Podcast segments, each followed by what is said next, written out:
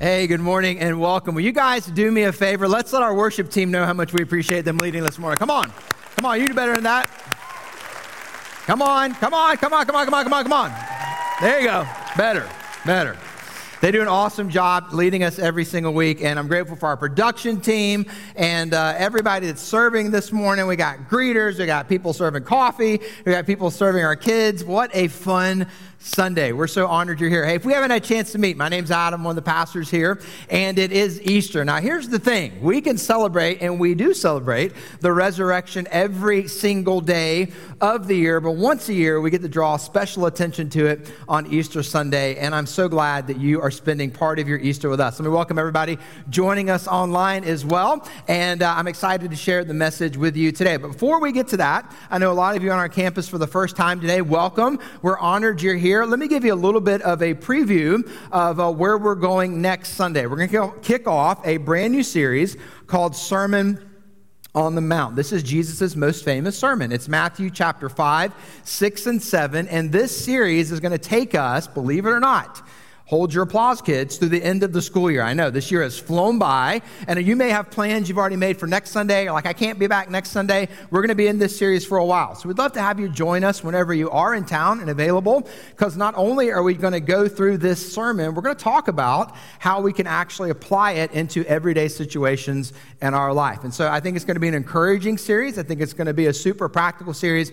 And like I said, I'd love for you to join us for that as we kick it off next week. But obviously, for today, we we are celebrating the resurrection. We are celebrating Easter. And let me tell you what we're going to do today. Title of today's message, where we're going to go, the focus of our time together today. And the title is An Unlikely Witness. We're going to be in John chapter 20. If you have a Bible and you want to turn there, go ahead. If you don't have a Bible, that is okay. We will put all the verses up here on the screen for you. So let me kind of go ahead and give it away, right? The unlikely witness we're going to talk about today is Mary Magdalene. We find Mary Magdalene playing a prominent role in the resurrection account that John gives us in John chapter 20. But before we get into our passage today and start reading that, I want to take a second and I want to talk about the different Marys in the New Testament because it can be a little confusing. I mean, even if you kind of read the Bible frequently, you're probably confused by all of the Marys. Now, if you're new to the Bible, it can be a little overwhelming. So I just want to take a second and let's make sure we all know the Marys, that the Mary that we were talking about this morning, because there's lots of different Marys that we should know. So here's the first one, probably the most famous one Mary, the mother of Jesus. Bethlehem, donkey, Joseph. I hope that rings a bell. Okay, that's who we're talking about there. So, Mary, the mother of Jesus, the most famous Mary, but there's several other Marys in the New Testament. The second Mary, and this is where it gets a little interesting, is Mary, the mother of Jesus' sister, who, by the way, also happens to be named Mary. Now, thankfully, in Scripture, we get this clarifier. She's the wife of Clopas. Some translations say Cleopas. Same guy. She didn't have two husbands. The Greek can get a little wonky sometimes. That's neither here nor there. The point is that Mary's parents were not very creative with their naming, okay? They had two daughters, and what names should we come up with? Let's name them both Mary. That's what they did. It's kind of like George Foreman. He has six sons. They're all named George. It's fantastic. I love that, all right? So I don't suggest it, but I still think it's kind of fun. So anyway, Mary, mother of Jesus, has a sister who's also named Mary. Now, she doesn't pop up a lot, but when she does in the New Testament, you kind of need to know that. The third Mary is Mary of Bethany. Now, her sister is Martha. She has a brother named Lazarus. You'll sometimes hear them mentioned as Mary and Martha. Last Sunday, we actually talked about them. So if you weren't here last week, John chapter 11, John chapter 12, we talked about Palm Sunday.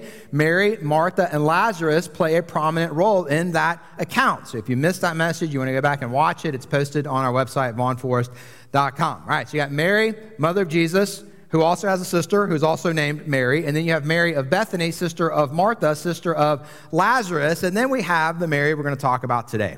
Mary Magdalene. Now, she was from Magdala, which is where she got this name, this clarifier that Scripture gives us, so we can see who she is, and that's located on the northwest coast of the Sea of Galilee. So, before we talk about Mary Magdalene and the role she plays in the resurrection and how we're going to kind of look at the resurrection account through her eyes today, let's talk for a second about her. Let's kind of make sure we're all on the same page with Mary Magdalene. So, what do we know about Mary Magdalene? Well, first thing we know is that there's no biblical evidence that she was a prostitute. Now, I need to mention this because throughout church history, that's been a little bit of a misunderstanding that Mary Magdalene was a prostitute. There's actually no biblical evidence for that, but let me tell you how that got started. Way back in the sixth century, Gregory, he was the Pope at that time, he issued this paper, kind of slash sermon, where he said that there's a woman in Luke chapter 7. Let me give you the 60 second summary here. In Luke chapter 7, there's a woman who shows up and she anoints Jesus' feet with oil.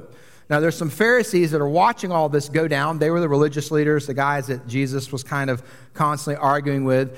And they basically said if Jesus knew what kind of woman this was, which she's a prostitute, he would not be letting her do this. And I've often wondered, how did you guys know what kind of woman she was? That's neither here nor there, but it's in the Bible, okay? So, what happened back in the sixth century is that Pope Gregory said, the lady in Luke chapter 7 is actually Mary Magdalene. Now, there's no biblical evidence for this, but that kind of, it, it, took root. And so for centuries, people kind of associated her with this. And then in 1969, the Catholic Church actually issued a decree and said there's no biblical evidence to support that and actually granted Mary Magdalene sainthood. Okay, so we've cleared all of that up. And so if you came in here thinking, I think I've heard of her before, okay, not, not the same Mary. Okay, so there's no biblical evidence for that. Second thing we know about Mary Magdalene, and this is interesting we're going to talk about this today.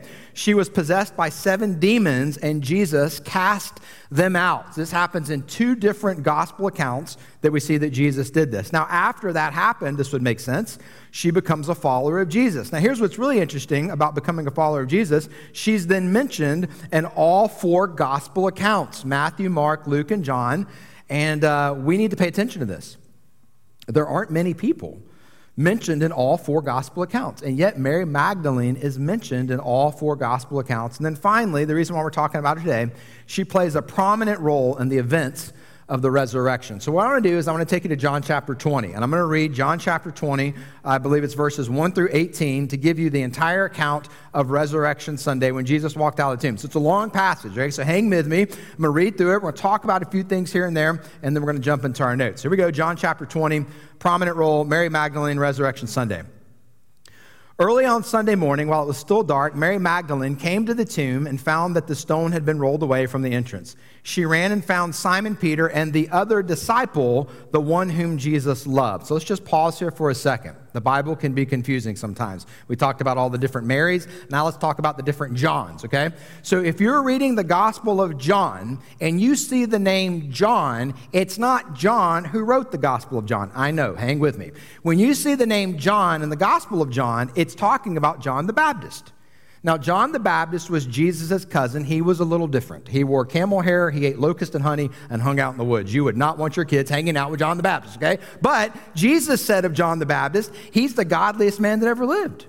John the Baptist was incredible. He baptizes Jesus, and John, the author of the gospel, talks a lot about him early in the gospel before he is killed. So, name of John in John's gospel, everybody tracking with me, John the Baptist.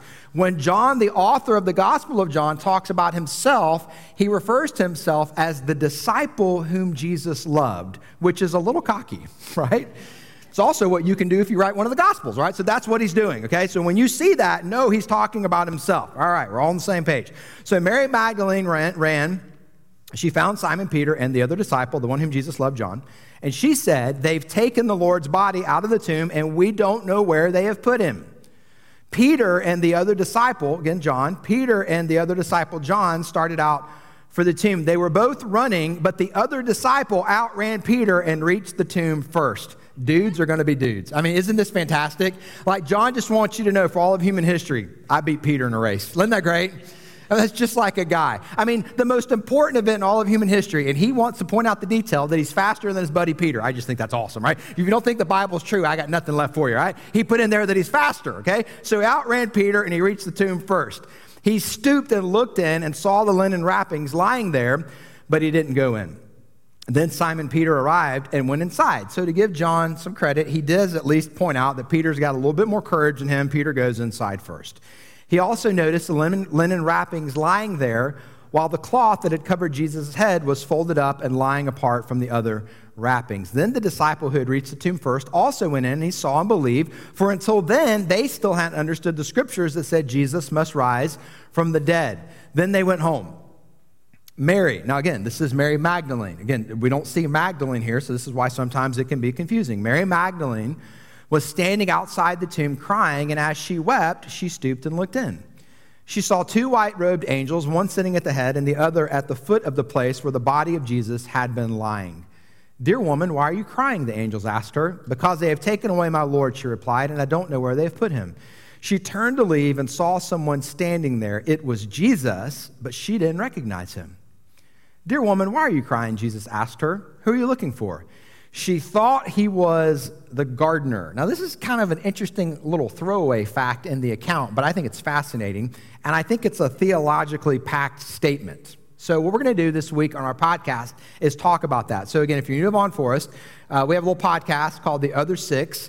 Me, our worship pastor, Matt, who's out here leading us in worship, Chad, who was out here earlier talking about the generosity and, and the giving of folks here at Vaughn Forest. We sit down and we record this on Mondays, and it's released on Tuesday mornings. And our goal is to give you spiritual growth tools the other six days of the week. And one of the things we're going to talk about this week is why this statement. Why did she think it was a gardener? Why do I share the opinion that it has something to do with the original garden in the Garden of Eden and Adam and Eve and what's actually happening there? I don't have enough time to talk about the message, but we're going to have some fun talking about it on the podcast this week. So she thought he was the gardener. Sir, she said, if you've taken him away, tell me where you have put him, and I will go and get him. Mary, Jesus said. Now, the moment Jesus says her name, she recognizes who he is. So she turned to him and cried out, Rabboni, which is Hebrew for teacher. Don't cling to me, Jesus said, for I haven't yet ascended to the Father. But go find my brothers and tell them, I am ascending to my Father and your Father, to my God and your God. Mary Magdalene found the disciples and told them, I have seen the Lord. And then she gave them his message. What an incredible account of that first resurrection Sunday. So, what I want to do and what I want to spend the rest of our time doing is answering a really important question from this gospel account. And here's the question What does Mary Magdalene's unlikely witness reveal to us ultimately about Jesus? See, I like looking at the resurrection story through the lens of Mary Magdalene, but Mary Magdalene is not the hero of the story. She's a character in the story. And anytime you're reading God's word and you notice there are some characters in this story, take note. So, with Easter, Resurrection Sunday, we've got Peter, we've got John, faster, we've got Thomas, who doubts. Obviously, there's Judas and the things that happened a few days before. And we have Mary Magdalene. And ultimately, these characters that are in the story, we can learn some things from their lives, and we should. But the biggest reason they're in the story is to reveal to us something about our Savior, the true hero of the story, through what he accomplished on Resurrection Sunday. So there's some message notes inside your bulletin. If you're here on our campus, let me ask you to find those. Go ahead and pull those out. If you're joining us online, you can access them right here at vaughnforest.com. Again, if you're new, we take notes because it helps us remember, which then helps us be more likely to put it into practice. See, we don't think we're just supposed to learn information about the Easter story. We think that when we read God's word, it's for our transformation as we put it into practice through the power of the Holy Spirit. And what I want to do is I want to share with you five truths that Mary Magdalene's unlikely witness revealed to us ultimately about our Savior, Jesus Christ. So here's the first truth, if you're taking notes today, that you can jot down. Every unlikely witness was once in a hopeless situation. Every unlikely witness was once in a hopeless situation. Now, what was Mary Magdalene's hopeless situation? She was possessed by seven demons. I mean, that's about as hopeless as it gets. There's not a lot you can do, abandoned by family, abandoned by friends. And yet, Jesus meets her in her hopeless situation. And here's the thing about those of us who are followers of Jesus like, if you've confessed Christ Jesus as Savior and Lord, you've been born again you're a Christian. You're a follower of Jesus. You're a believer. There's a number of different terms we use to describe that. At the end of the day, we are all unlikely witnesses. And at the end of the day, we too were in a hopeless situation. Now, our hopeless situation wasn't being possessed by seven demons. Our hopeless situation was having a sin nature we couldn't escape, being enslaved to our sin, found in a hopeless situation. And sometimes those of us, maybe who have walked with Jesus for a little while, we just need to be reminded of that. Sometimes, if we're not careful, we can get a little bit of a big head. We can kind of start to think that this whole walking with Jesus thing has a lot more to do with us than it really does.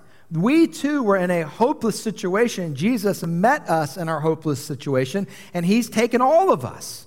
And if there's anything about our life that's a witness to Him, we too are unlikely witnesses. Here's the second truth that Mary Magdalene, unlikely witness, reveals to us about Jesus it's what Jesus did, not what we do, that rescues us from our hopeless situation.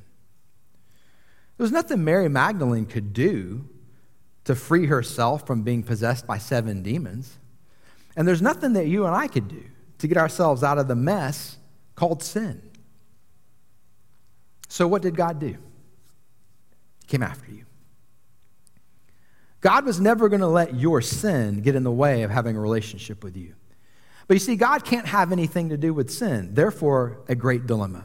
How does God solve this dilemma? Well, He comes after us by becoming one of us. We celebrate this at Christmas, the incarnation. God sends Jesus to earth, born of the Virgin, as His Son. Now, what does Jesus do? He's faithful to complete the will of the Father. He lives a perfect life. That matters. See, only Jesus' sacrifice is sufficient to pay the price of sin if He's perfect, and He was. He goes to the cross in our place. But see, if we had paid the price for our sin, it wouldn't have been sufficient because we sin. You're really good at sinning. Don't deny it. Don't point either. That's rude, okay? But we all sin. So our death for our sin would have accomplished anything. But Jesus' death did. Jesus then defeats death through the resurrection, and that matters. Because if Jesus doesn't walk out of the tomb, he's a fraud. When Jesus defeated death, it validated everything he had ever said about himself. And the only person who can offer you eternal life is the person who has defeated death. His name is Jesus. No other founder of any world religion can, can make that claim. No person of any other belief system can make that claim. But see, Jesus fully confident in who he was, fully secure of being God's only son, can rightly say, I am the way, the truth, and the life. And if you want to get to the Father, you can't get to the Father any other way but through me. Now, why can Jesus say that? Because he walked out of the tomb. He offers you eternal life. It's not about what we have to do to get to God because of our sin. It's because of what God did and Jesus' faithfulness to see it through. But see, here's the thing for you. You've got to come to a place in your life where you choose to accept that. It's not enough to have working knowledge of what I'm talking about. Each person has to recognize his or her own need for a Savior, what God did, what Jesus did, and then receive that free gift of salvation. It, it can't be because your parents did it, or your grandparents did it, or anybody else did it, or you're raised in a Christian home, or any of the other things that we like to say. It comes down to a decision you have to make to choose whether or not you will receive this free gift of salvation. But the good news is it's already been accomplished. It's about what Jesus did, not what we have to do. Here's the third truth that Mary Magdalene's unlikely witness reveals to us about Jesus. Sometimes being a witness for Jesus means you will follow him into his suffering. We don't like to talk about this. But Mary Magdalene's life shows us this. That when Jesus was crucified, his disciples abandoned him. And Mary Magdalene didn't. She's there that day. And here's what I need you to just see for a minute. This is hard. This is the part of the, the, the, Passion Week when we read it in God's Word, when we think about it, maybe when we watch the movie, The Passion of the Christ. It's a very difficult thing to watch. But when Jesus was hanging on the cross, his body beaten beyond recognition, bloodied and bruised, and dying for the sins of the world. Don't miss this. He saw Mary Magdalene. He saw her. He saw that she was there. He saw that she had followed him into his suffering. And there's some of you here today, you're suffering. You're asking God to move on your behalf, and up until this point, it hasn't happened. Your prayers aren't being answered the way that you've asked God to answer them. But here's the thing you're still following Jesus. Some of you here today have been mistreated, you've been lied about, you've been betrayed. Some of you are in a marriage right now and your spouse isn't treating you the way he or she should be treating you. And here's the thing you're still following Jesus. Some of you have a child that's prodigal and he or she has wandered off the straight and narrow and you don't really know how this is going to go, but here's the thing you're still following Jesus. And here's what I need you to hear this morning. When you are suffering and you continue to follow Jesus, I want you to know Jesus sees you. The same way he saw Mary Magdalene that day. And that matters because so many times when we continue to take one step further, when it feels like it's actually one step farther away from God, it can feel like nobody notices, nobody cares, nobody sees us. And in the midst of your circumstances and in the midst of your suffering, might it be today that Jesus is actually helping you see part of following me is sometimes following me right into the suffering. But on the other side of the suffering is a blessing. On the other side of the suffering is a resurrection. On the other side of the suffering is a new season. So if you're walking through that today, be encouraged. Jesus sees you. Here's the fourth truth we see about Jesus from Mary Magdalene's unlikely witness. Number four.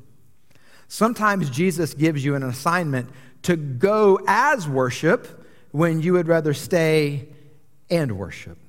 We see this from Mary Magdalene. When she realizes it's Jesus, she wants to stay. And who can blame her? In fact, Jesus has to tell her, hey, listen, don't cling to me right now. I actually have something for you to do. I need you to go and, and I need you to communicate what I'm about to tell you. See, Mary Magdalene wants to stay and worship Jesus, and Jesus needs to send her as her worship.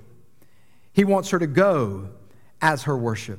And, church, Jesus still today calls many of us to go as worship. There are times where we get to come together and we get to sit at the feet of Jesus and we get to stay and worship. I hope that our worship gatherings each week are an opportunity for you to do that.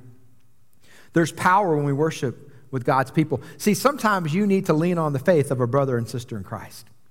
Sometimes you need to lean on the worship a little bit of a brother and sister in Christ. And when we come together, there's power in that. And we stay and we worship. We don't just sing a few songs until we get to the message. No, no, there's power when we worship. But, church, Jesus will also say, Now I need you to go as your worship. Now, why does he tell us to go as our worship? Because there are real people with real needs. There are people who need to meet Jesus, and somebody's got to tell them. There are people who are hurting, and somebody's got to bring healing. There are people who need food, shelter, clothing. There are tangible needs all around us. And here's the truth. All right, this should blow your mind a little bit. We are God's people on the earth right now. There's no plan B. That should freak all of us out a little bit, okay? We're it. We are the people God has on the earth right now. We are the hands and the feet of Jesus, and He sends us, and He says, Go. And in the river region, there are many, many needs. And here's the good news Jesus has a church in the river region. His church is not a building, His church is not even a particular church. See, Vaughn Forest, we're just one post in Jesus' kingdom. Think of it this way we're one little Sunday school class in the church that Jesus has here in the river region. And as we partner together with other brothers and sisters in Christ and other churches who worship King Jesus, here's what can happen as we go. We can make a great difference in this community for the glory of God. But sometimes that means you got to go. Get out of your comfort zone, receive a new assignment. Jesus may stretch you he may take you somewhere you don't want to go. He may give you instructions you didn't see coming. Students, he may have you be a witness in a place that's not easy. You say, I didn't know that's what it meant to be a Christ follower. Oh, it's all over God's word. So you got to go. Many of your military families, we're so grateful for your service. You already know your next assignment and you're preparing for that. And we're grateful for your selflessness to go to your next assignment. But don't miss what the Lord may have for you in that next assignment as you go as your worship.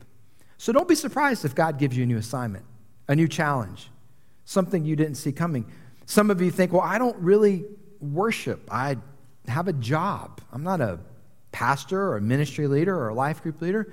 Might I challenge you to see how you spend the majority of your time as your worship? And to do everything you do as unto the Lord, as worship unto Him. And then as you do that, recognize that this is a normative thing we see about being a Christ follower in the New Testament. Here's the fifth truth we see about Jesus from Mary Magdalene's unlikely witness Jesus will not let religious traditions, societal norms, or family pedigree determine who he uses to be his witnesses. I mean, we see this with the disciples. They're a bunch of guys that nobody wanted. Their own families, you know, Didn't think a whole lot of them. One of the common things you see in God's word is this principle. We talked about King David a few weeks ago. His own dad didn't really respect him, his brothers didn't respect him. God says, I see what's inside his heart. I'll choose him to be the next king. See, Scripture doesn't follow traditions or societal norms or family pedigree. Jesus modeled this with his disciples, and please don't miss the significance.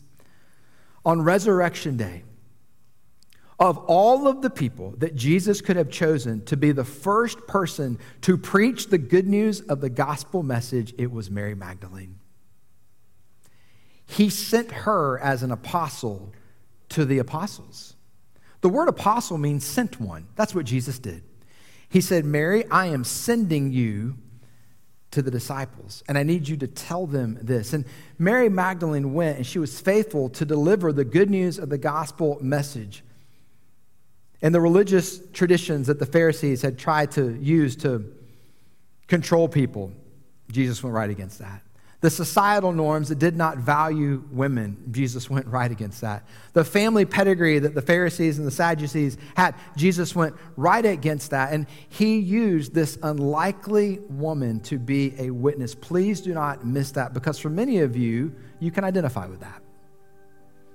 You don't have the family name, you don't have the best background in the world. It's a little sketchy if you're honest. You hadn't been in church your whole life. You didn't grow up in church. You see people like me or other folks, and you think, well, it's cool God uses them. I'm not really sure He could ever use me. And, and, and when you begin to think that way, here's what you're doing you're subscribing to religious traditions, societal norms, or family pedigree. And Jesus doesn't have anything to do with that. And we see that so clearly through Mary Magdalene. But do you know what else we see? Is what he tells her to tell the disciples. So good. See, these guys were in hiding. These guys had abandoned Jesus at his greatest time of need. And I don't know if you caught it in the passage we read, but when Jesus told Mary Magdalene to go to them, he asked her to address them as his brothers, not as his disciples, not as his followers, but as his brothers guys who had abandoned him, guys who were, in many ways, at their worst. And Jesus is still calling them his brothers. It reminds me of one of my favorite quotes from Pastor Charles Spurgeon, who pastored in the 1800s in London. It's so good. The sweetest promises in the Bible are for the people who deserve them the least. That day, Jesus' disciples did not deserve to be called his brothers. And yet, Jesus sent this unlikely witness to them to say, You're my brothers. See, some of you here today, if I can just for a minute, Easter is just something you kind of do once a year. You just kind of go through the motions you may have actually been drugged to church this morning. You've done great. You've behaved the whole time. Thank you. We're so proud of you, okay? You've done really And the Masters is on. You skipped that too. Some of y'all watch it on your phone. Go ahead and cut that off, right? Just give me a second, okay? I get it.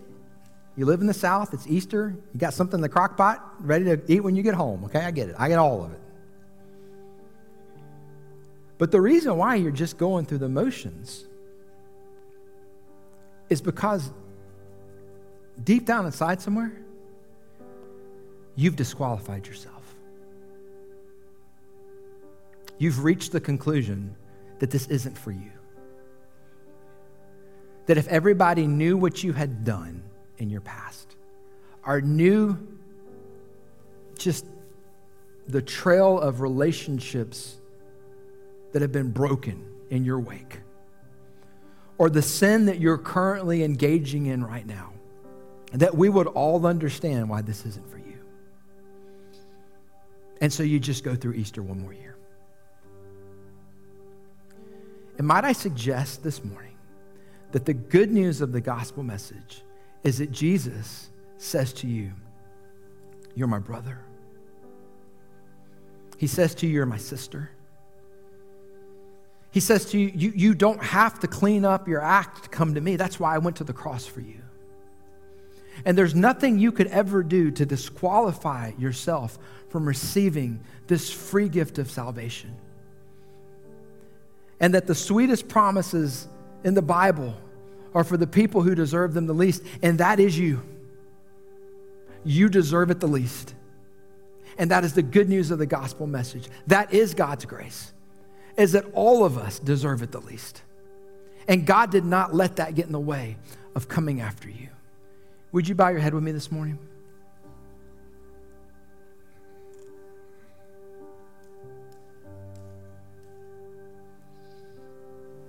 If that's you today, please don't let one more Easter go by with it just being something you do. Could this year be different? Could this be the year where the good news of the gospel message moves from the pages of Scripture and takes root in your heart? Where you move from death to life? Where you recognize that anything you thought you've done up until this point that would disqualify you from God's love is the very reason why God loves you? Because He loves the unlovely. He qualifies the unqualified, He saves the sinner. So if that's you today, can I just ask you where you're seated? The best way you know how. It's not the words you say, it's the condition of your heart. Did you say, Jesus, I give up?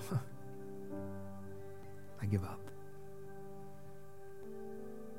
I'm not going to run from you anymore. I admit I'm a sinner. But I see now that you paid the price for my sin. And up until this point, it was a story where you died on a cross for the sins of the world. But in this moment, I'm recognizing that it was my sin that put you on the cross. And I want to thank you for your sacrifice. And I believe you walked out of the tomb.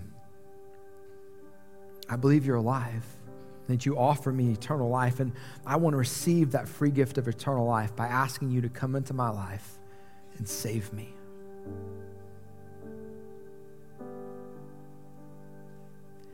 And Lord, from this day forward, I want my life to be different. I want to be a trophy of your grace. I want to declare your goodness.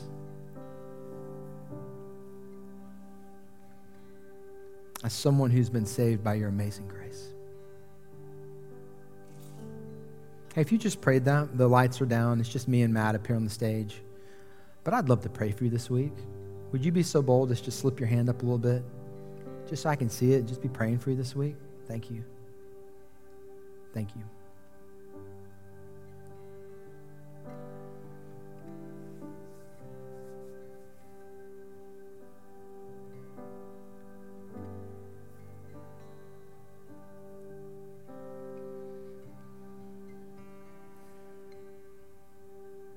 See, it doesn't matter if you came to faith when you were a child. It doesn't matter if you're the chief of sinners. It doesn't matter if you're someone like Billy Graham. All of us are saved by God's grace. All of us are unlikely witnesses. All of us have been made perfect in Christ. And so we're going to worship him this morning declaring that to be true. And so, God, thank you. What else can we say? But thank you for coming after us, for not leaving us dead in our sins, but for making us alive in Christ. Jesus, thank you for your faithfulness to the cross. Jesus, thank you for defeating death. Thank you for offering us eternal life that we don't deserve. Thank you for a promised home in heaven Thank you for purpose here on this earth. Thank you for brothers and sisters in Christ so we're not walking through this thing called life alone. Lord, just thank you.